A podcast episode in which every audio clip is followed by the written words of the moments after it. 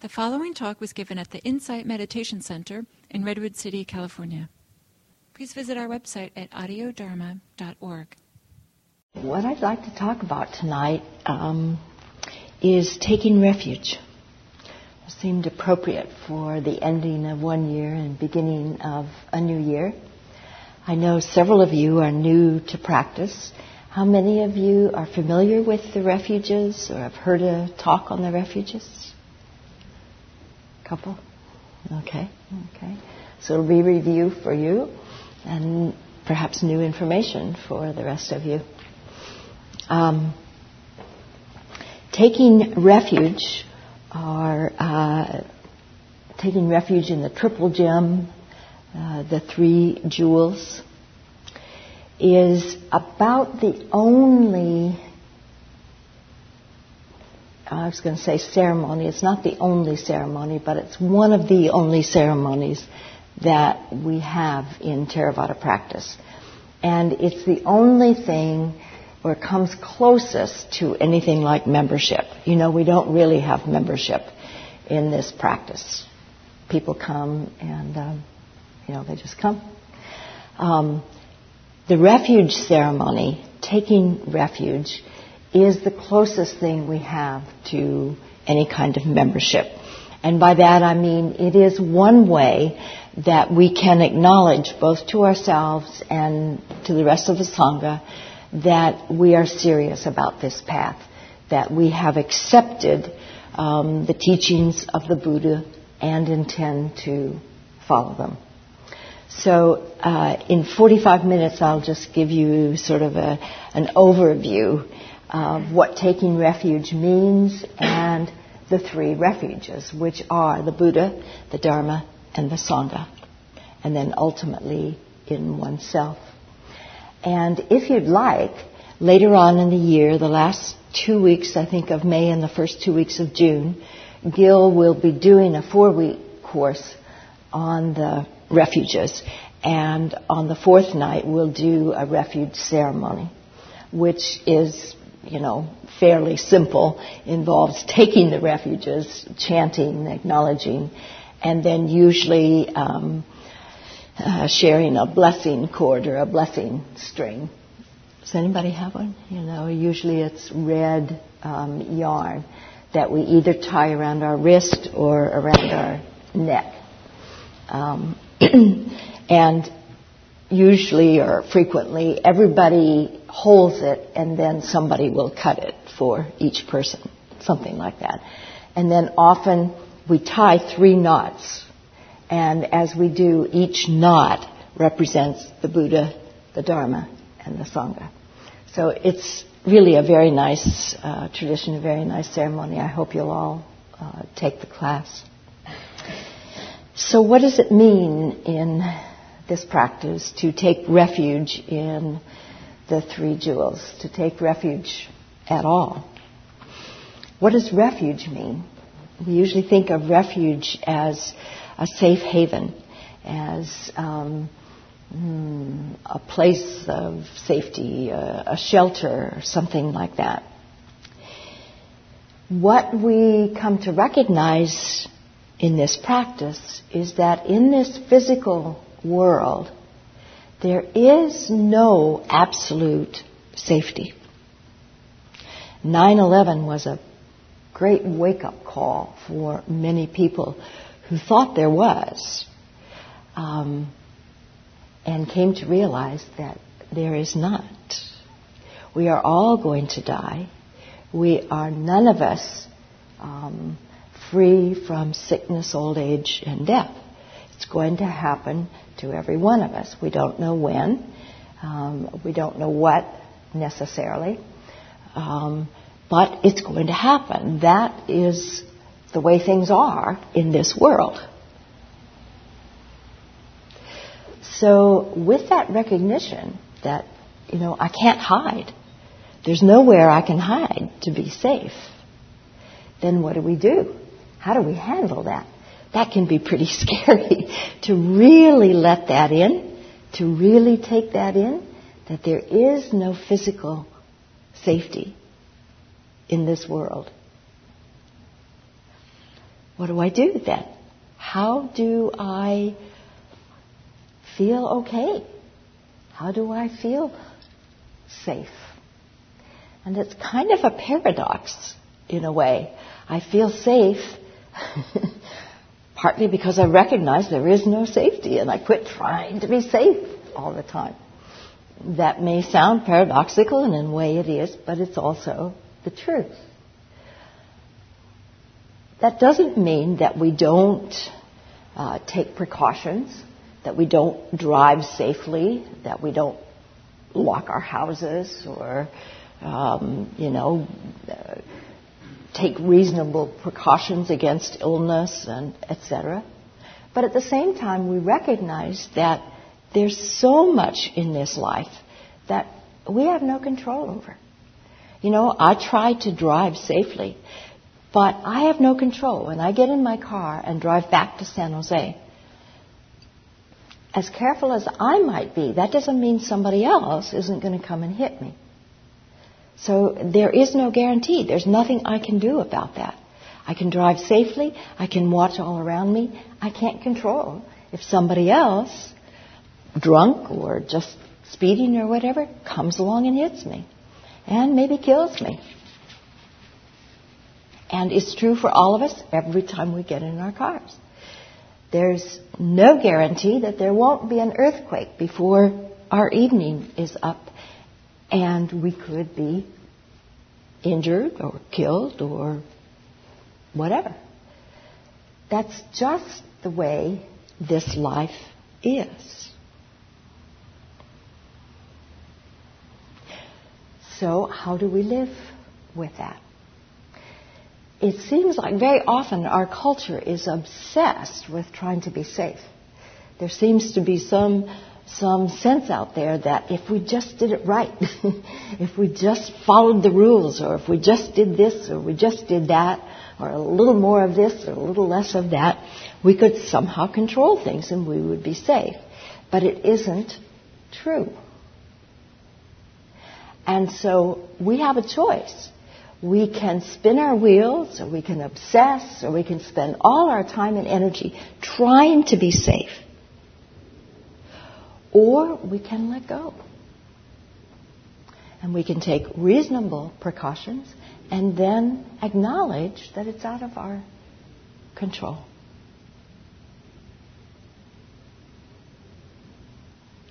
And when we do that, amazingly, that's freedom. because when we're obsessed with trying to be safe, you know, safe from illness, safe from accident, whatever, then we're tight and constricted, and um, uh, there's this intensity, and it's bondage. It's not freedom at all. We, we may stop ourselves from doing things, from going places, from enjoying things because, because we might get hurt. When we relax, and just acknowledge, I'll do my best, but I can't control it. There's great freedom.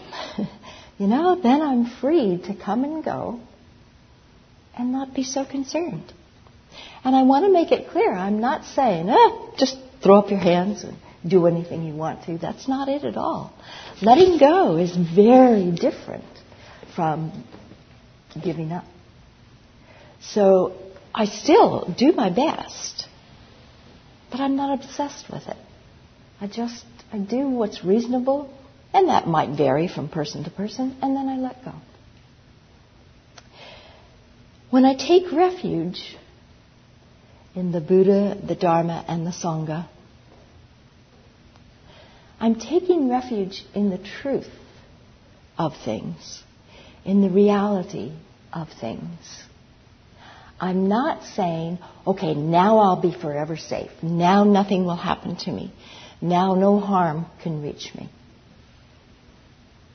I'm rather taking refuge in my own understanding that this is the way things are. That this is how this life is. And I'm not fighting it. I'm not resisting what is true. That may be a little confusing. It may not be readily understandable. But there is, I want to plant the seed, that there is a freedom in taking refuge or in just acknowledging what is the truth. What is the truth of the way things are?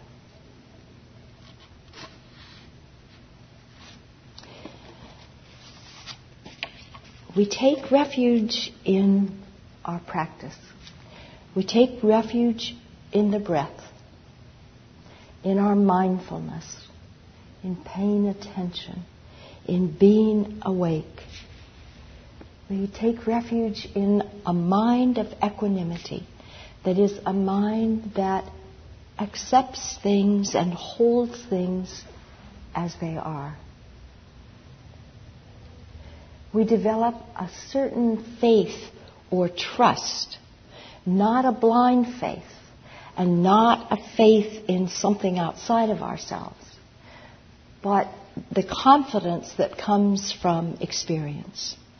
The confidence that we build as we follow this practice, as we are more and more mindful and aware and alert, and we develop a trust. It's not even a trust in anything, it's just a trust. It's a knowing, perhaps.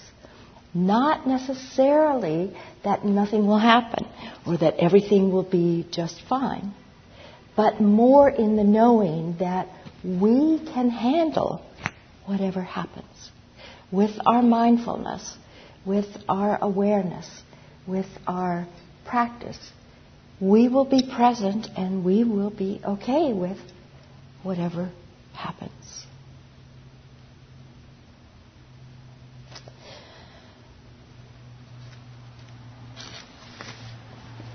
So,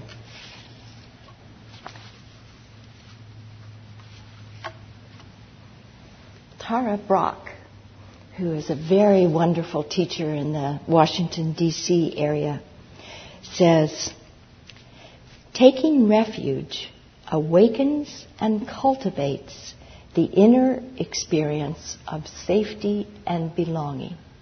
The inner experience. We awaken from the trance of fear and learn to trust the unfolding of our lives.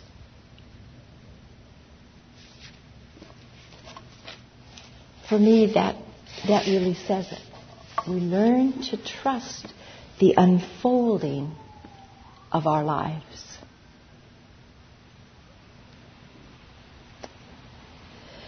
So, the first refuge or the first gem is the Buddha. Now, when we talk about taking refuge in the Buddha, what do we mean? We're not talking about this statue, this representation. We're not even really talking about the historical, physical Buddha. We're talking about the possibility of awakeness, the possibility of enlightenment or freedom freedom from all suffering. And the Buddha is our inspiration. The Buddha is the representation we have that this awakening, this freedom is possible. The Buddha was a human being. He lived on this earth and through his practice, he gained enlightenment or found freedom freedom from all suffering. And then he taught for 40 years so that we too could follow that path and find our own freedom. So when we take refuge in the Buddha, what we are really saying, or what we are really taking refuge in, is the possibility of our own awakening. That in this very life, we too can wake up. We too can be awake and aware. And that's the refuge that we have, that we are awake. Thich Nhat Hanh puts um, the refuges very beautifully. And he says, Buddha is the teacher showing the way, the perfectly awakened one, beautifully seated, peaceful and smiling, the living source of understanding and compassion.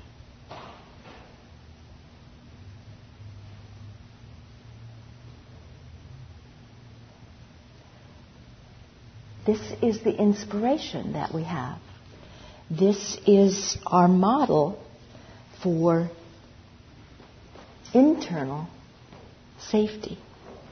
Being awake, being aware. Since there is no guarantee of safety, there is no physical safety in this world then we do need to turn inward. We turn inward for our refuge. And when we turn inward, we are turning towards our own wakefulness. So that our own awareness, our own mindfulness will be a refuge for us. When we don't know what to do, when we feel alone, when we feel scared. We have the example of the Buddha's enlightenment, the Buddha's awakeness, to help to guide us. And we recognize that we too can have that wakefulness. We too can be awake and aware.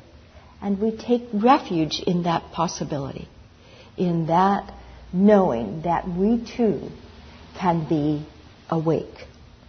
And when we are awake, totally awake and aware and present, then though the physical body may suffer, may have pain, may get hurt, we know that who we are is not touched.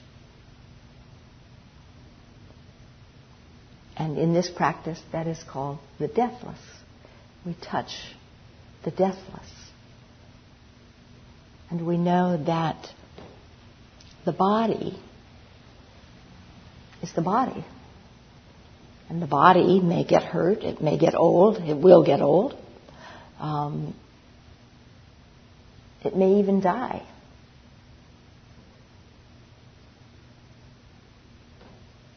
But that who we are at the core lives on.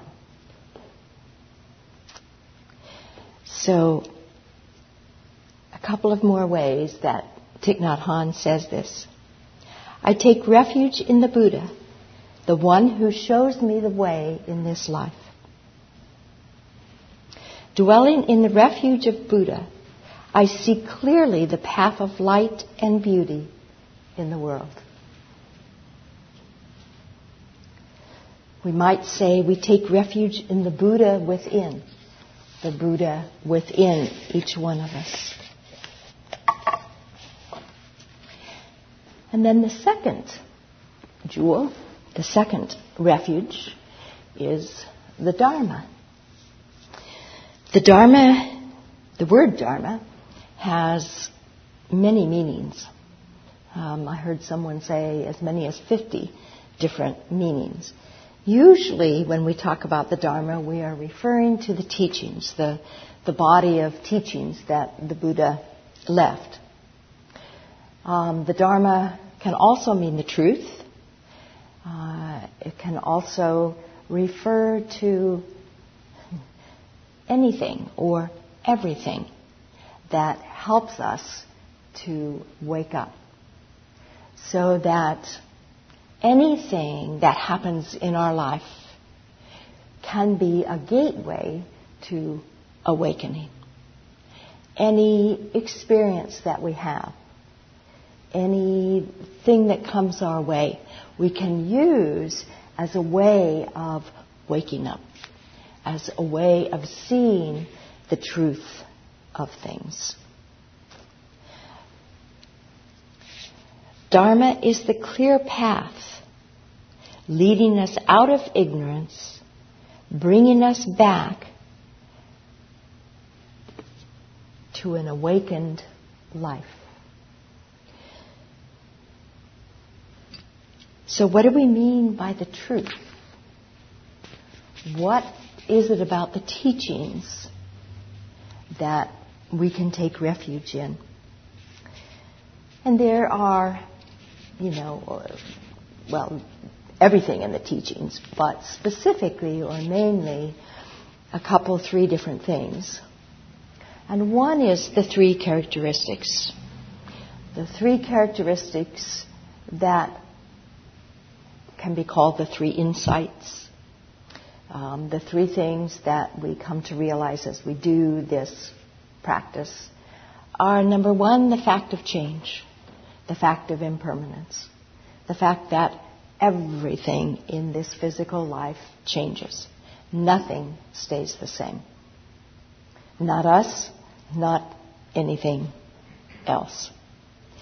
And when we, again, when we fully recognize that truth, that nothing stays the same, that everything is a process, everything is constantly changing, then we don't have to be so thrown by it.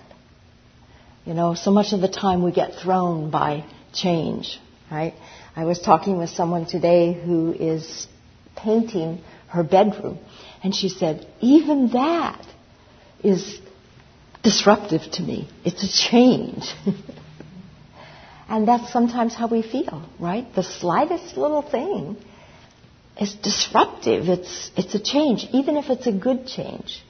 There's that because it's different, right? That we all experience that. Um, if we think it shouldn't be that way, then we suffer. But if we recognize, oh yeah, there's change, and there's that glitch, yep, that happens, then we don't have to suffer. We just remind ourselves, yep, there's change, there's impermanence. That's how it is.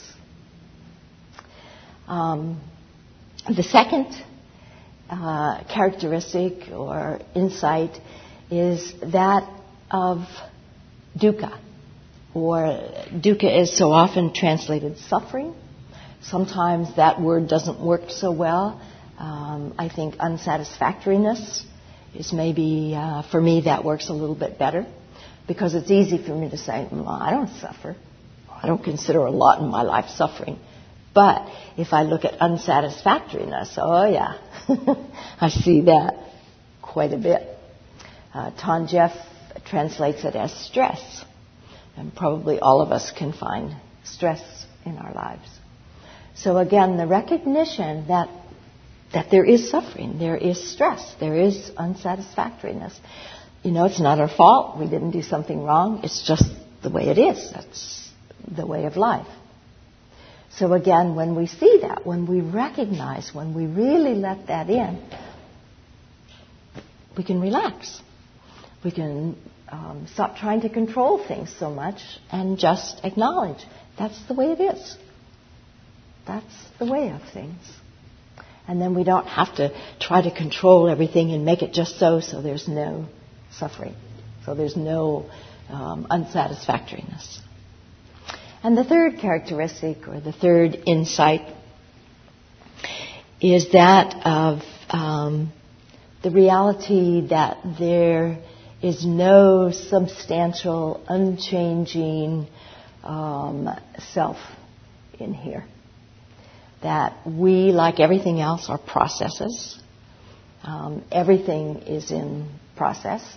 And there's nothing inherently solid or fixed or unchanging or um, that we can cling to. Uh, in Zen terms, everything is empty. Everything has no uh, solid substantiality. This is, this is a, um, a very often misunderstood concept. Uh, but it's just important to know this is one of the three characteristics. And it's part of uh, wise view, wise understanding, and part of just the truth of things, the reality of things that we do learn to take refuge in. That's just how it is. And again, we can fight it and then we're just tight and constricted and we suffer, or we can let go and say, that's the way it is. Okay, now what? Another truth of the Dharma is the Four Noble Truths. Um, the Four Noble Truths being the reality of suffering or unsatisfactoriness, the cause, which the Buddha taught was our clinging, our grasping, our attachment to having things the way we want them. Um, the third is that there is an end to this uh, unsatisfactoriness. And the fourth is the Eightfold Path. The Eightfold Path being the path that leads us to the end of suffering. So these are the specific truths um, of the Dharma. As I said, though, anything and everything can be our teacher. Uh, whatever our particular issue or issues are, can be our gateway to freedom. So there's, there's nothing inherently uh, bad or terrible about any issues that we have. They may be uncomfortable. Um, we may not particularly care for them, but we all have them. And if we can begin to use these issues, these, we might call them problems, although that's not really the truth, but that's generally how we refer to them. Uh, if we can begin to use these for our awakening, to learn from, to grow from, then they're not problems. they're just conditions of life. Or sometimes we call them Dharma gates. That is, a way towards awakening.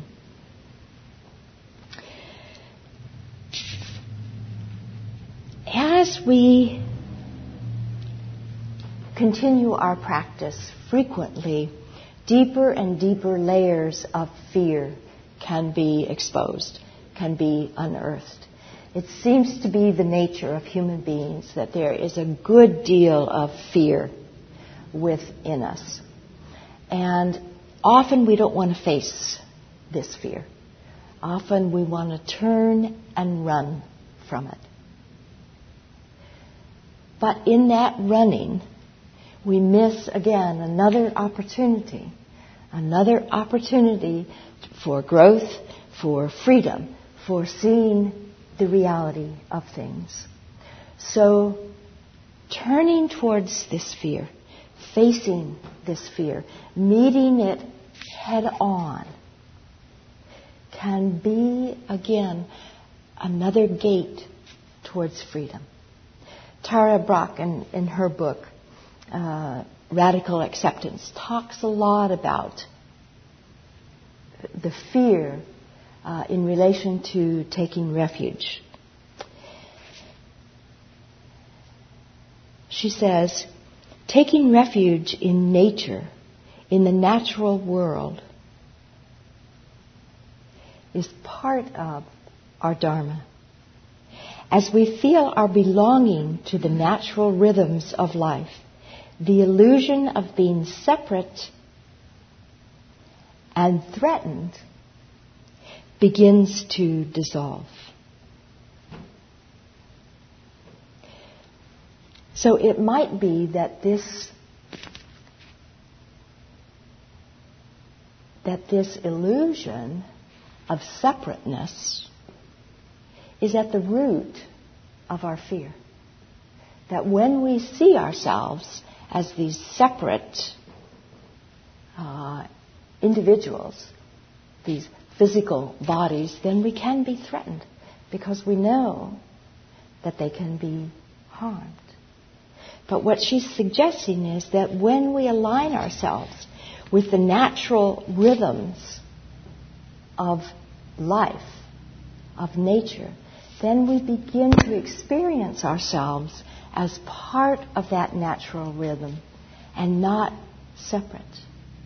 And if we're not separate, there's no need to be threatened.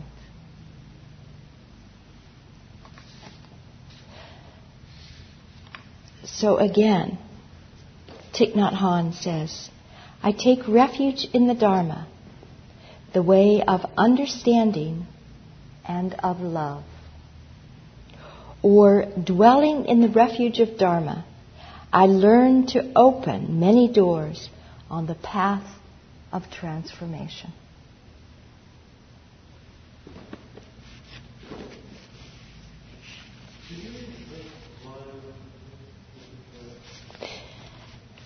I take refuge in the Dharma, the way of understanding and of love. Is that it? Mm-hmm.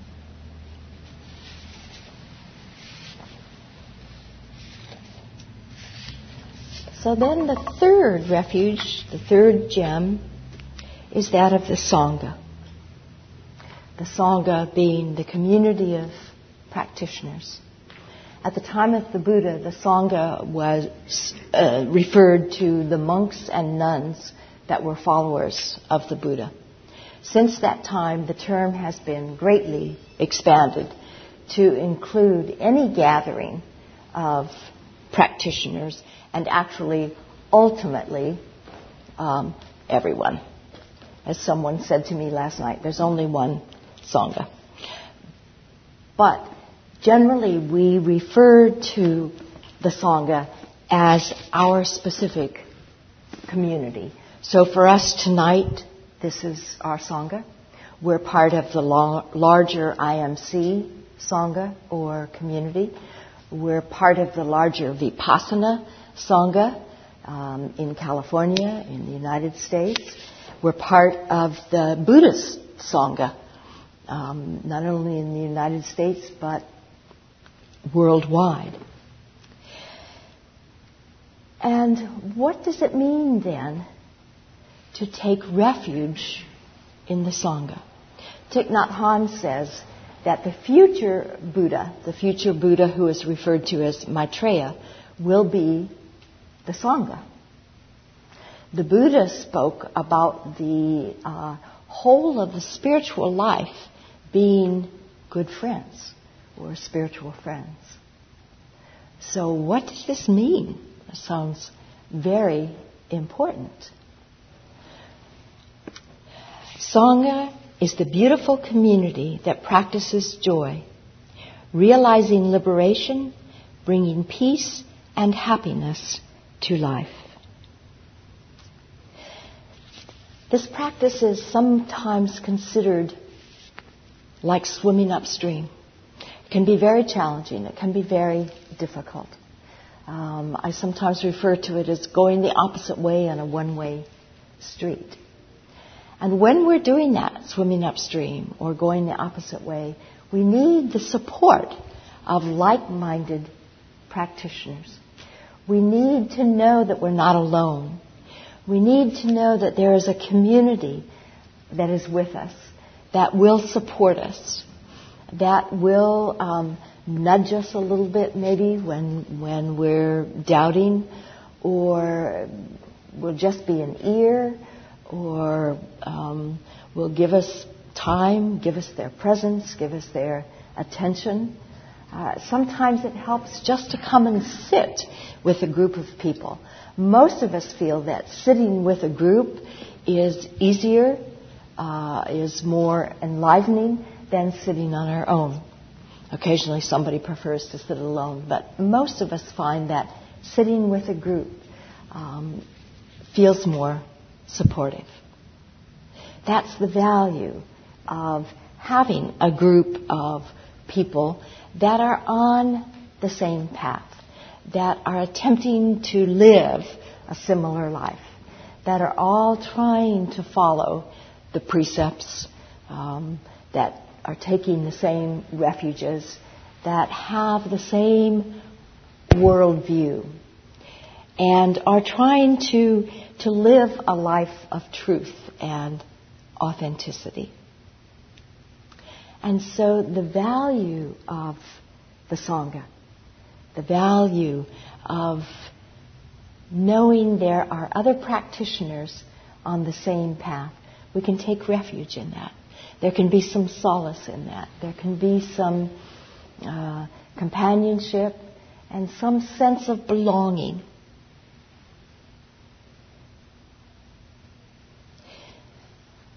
So again, I take refuge in the Sangha, the community that lives in harmony and awareness. Dwelling in the refuge of Sangha, I am supported by its shining light that keeps my practice free of obstacles. So the support from other people is not always a pat on the back. Sometimes it might be a questioning.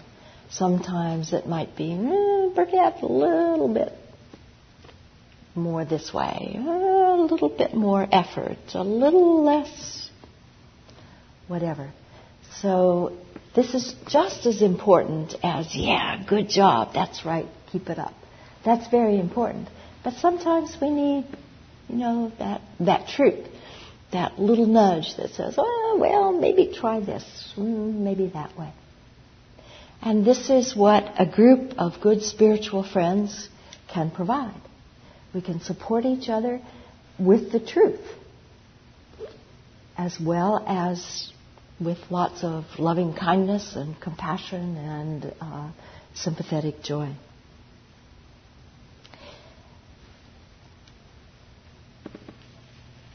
The Taoists refer to the invincible shield of caring the safety of abiding in the heart.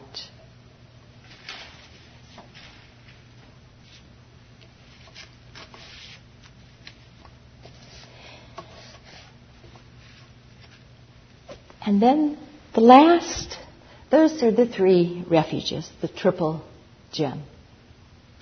But as I said at the beginning, ultimately, we take refuge within ourselves the Buddha within, the Dharma within, the Sangha within.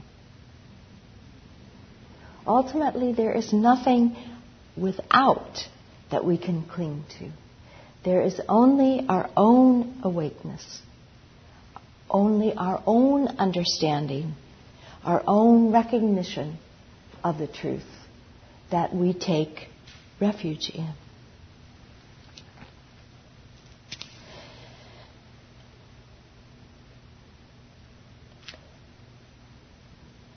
Again, Tara Brach talks about as long as we are alive, there will be fear. That's a part of being in this human form. And she suggests that facing fear is a lifelong process, a lifelong learning. But that our willingness to face our fears frees us from the trance. When we're caught in our fear, we're in this trance, this trance of fear. And when we are willing, when we have the courage to actually face the fear, like everything else that we face fully, it does begin to dissipate. It does begin to let go of its hold on us we let go of subtler and subtler levels of resistance until there is only openness and awareness. This is a process. Facing the fear and letting go. Facing the fear and letting go. Until, as she says, there is only openness and awareness. Our radical acceptance of fear leads us to this freedom, the ultimate refuge, our true home.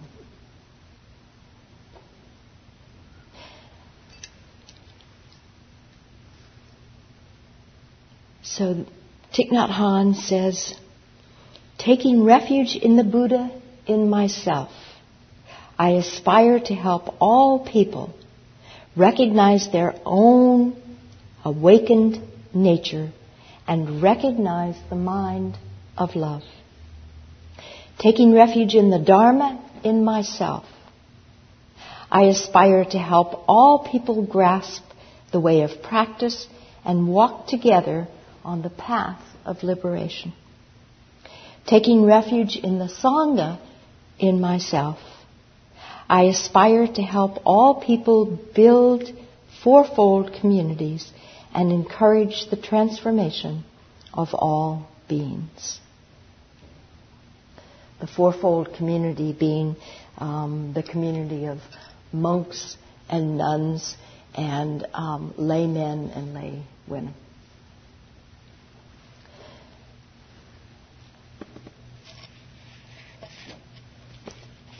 In Christianity, it is said that to find your life, you must lose your life. Dogen, the great Zen master, said, talked about to study the Buddha way is to study the self. To study the self is to forget the self. To forget the self is to find freedom in all things. That is, that all things become our teacher. And we find freedom in all things.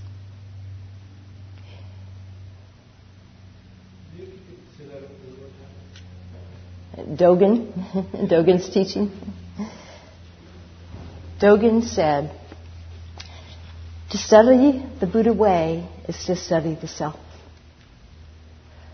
To study the self is to forget the self. To forget the self is to find freedom in all things.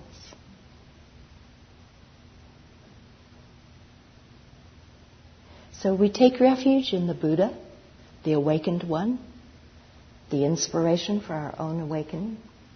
We take refuge in the Dharma, the truth of things, the truth of the way things are, the Tao of things, if you will.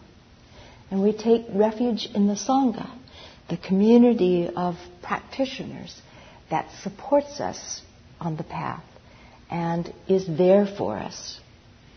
And ultimately, we take refuge within ourselves, in our own wakefulness, in our own ability to recognize and live the truth, and in our own ability to be there for others and to have others be there for us.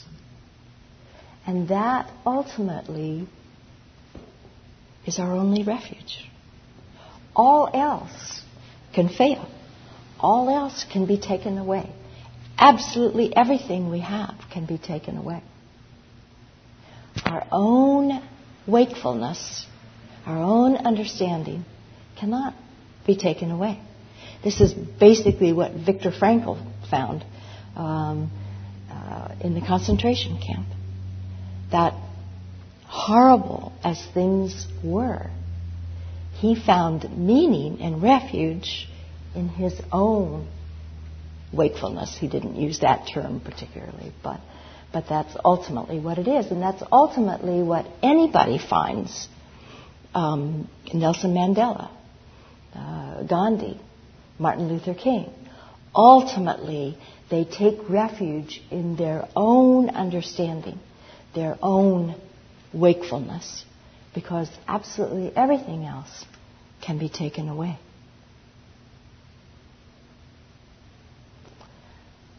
So we have a few minutes. Are there comments, questions? Yes.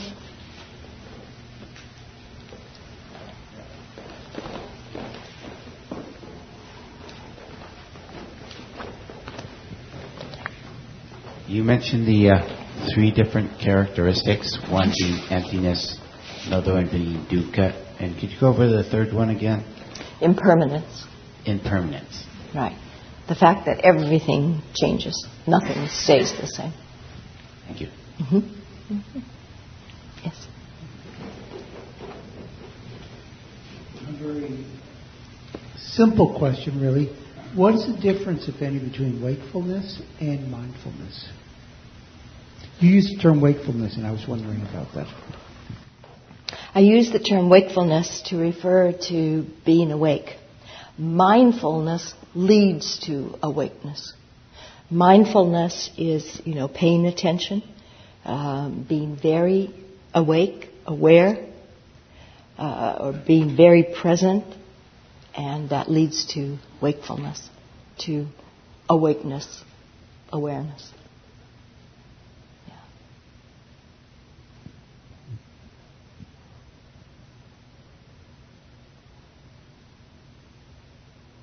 Anybody else?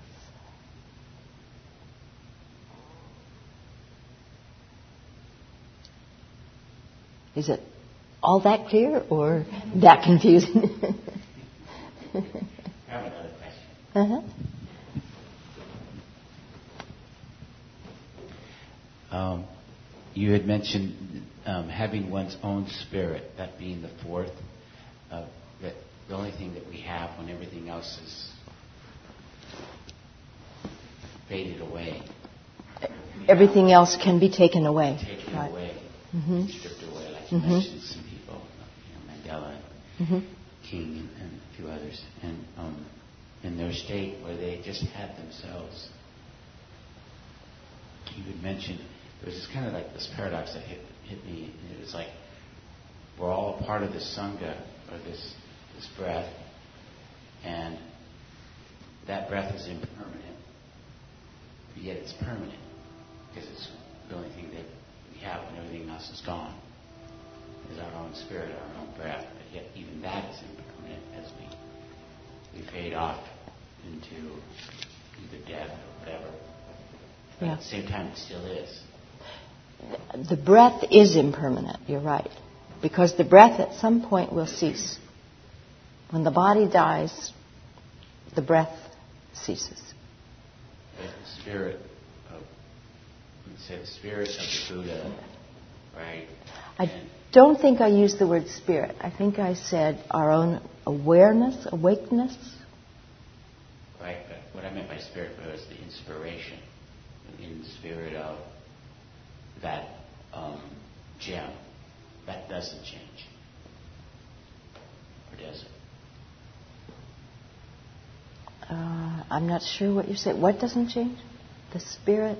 The spirit, the, the, in the spirit of the Buddha, the gem, the Buddha, one of the gems, that always remains. That's one thing that we can, like the Sangha and the Dharma, we can always kind of count on. But even that changes. The Buddha becomes the Sangha. So it's kind of like, Ultimately, it all ends.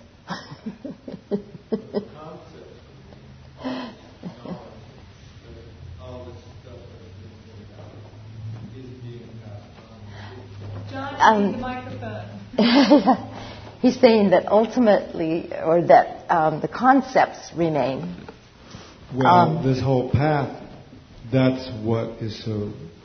This all has remained for 2,000 years or more, passed on down from the Buddha. So that isn't just hasn't just faded away. Is what I'm saying. No, but it is not permanent. I mean, well, permanent. That's just a It, it will end. that's just a word. You know. I mean, what's the point of telling us all about this and then saying it's not permanent? Well, how else did it get passed down all this time? It has. I don't you're care right. what word you want to use. It's got some continuity. You're right. It has been passed down for 2,500 years. So it seems That's- like you're being a little bit pessimistic, overemphasizing this. Oh, it's going to end. It's going to end. Well, then, why are we well, that's here? very different, John, because usually I'm considered an idealist, not a pessimist. What? um, Well, I mean, either there is something here, or else it's nothing. And then why are we even bothering with it? If you're just going to, you know, either we either want to admit there's something here, or else we might as well just go home and forget about it. I think there's too much sometimes this overemphasis on, oh, nothing's here, nothing's there, nothing exists. No, I didn't say that. I didn't say lot that. From a lot of you Buddhist speakers. Okay, but I'm not. I'm me. yes, there is a great deal here. There is a great deal in the Buddhist teachings for us to um, to rely on, for us to pay attention to and follow. Um, and the longer I practice, I just keep developing more and more of an appreciation. It's like my appreciation deepens. And actually, the more um, I've done some interfaith work and the more I learn about other faiths, even learn more about my own original faith, um, the greater appreciation I have for the Buddha's teachings. So there very definitely is something here. Um, and that's as long as we're alive, as long as we are in these bodies, that's what we take refuge in. We take refuge in those teachings and in the example that the Buddha set that we can wake up. Um, the irony is, and I just read this today. Where did I read it? I can't remember. But anyway, once we're enlightened,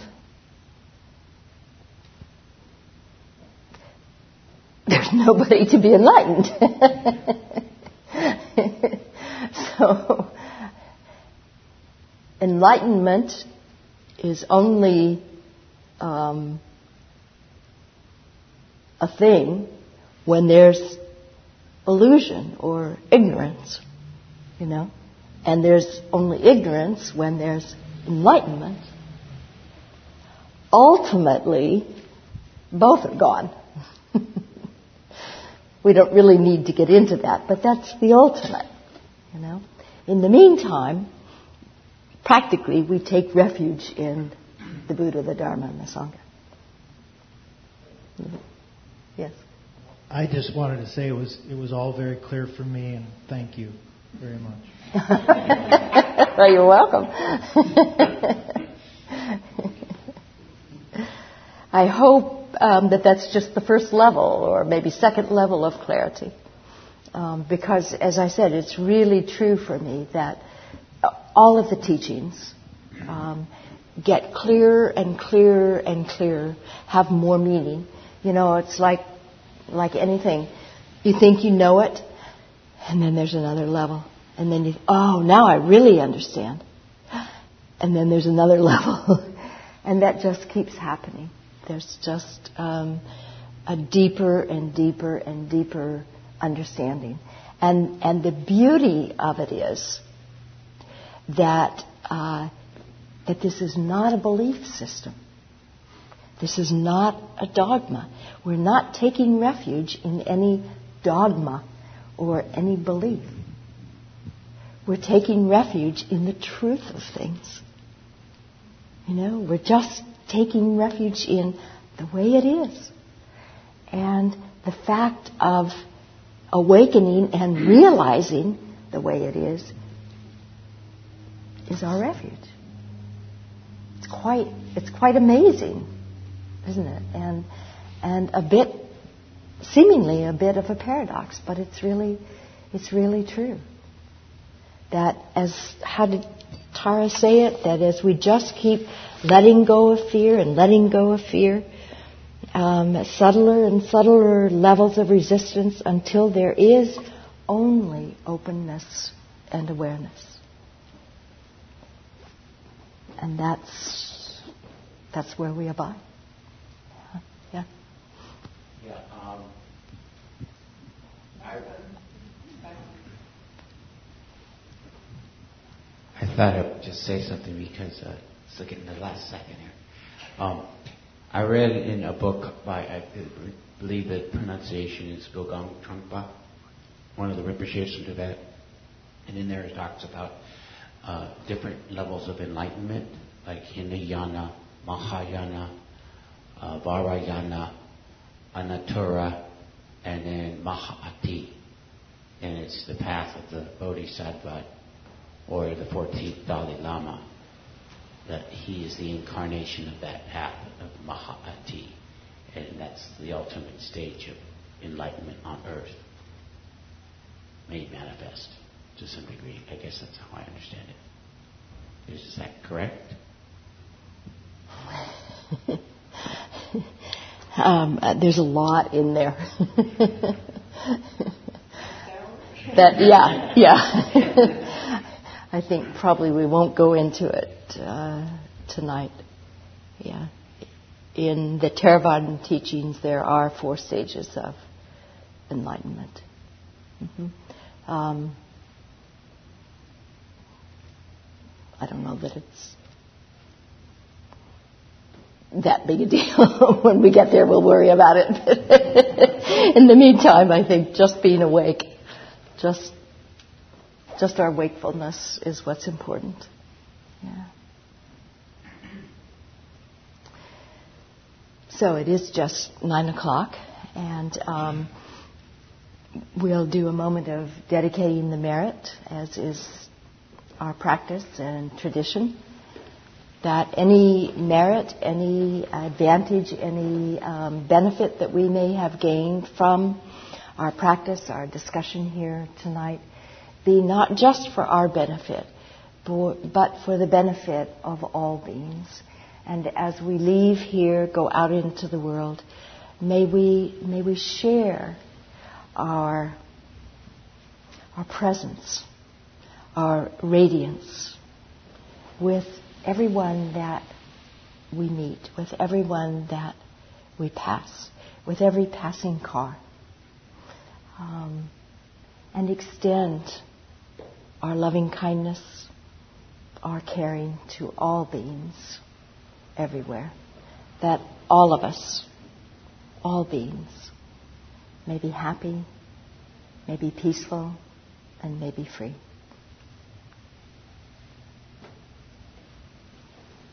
So have a safe journey.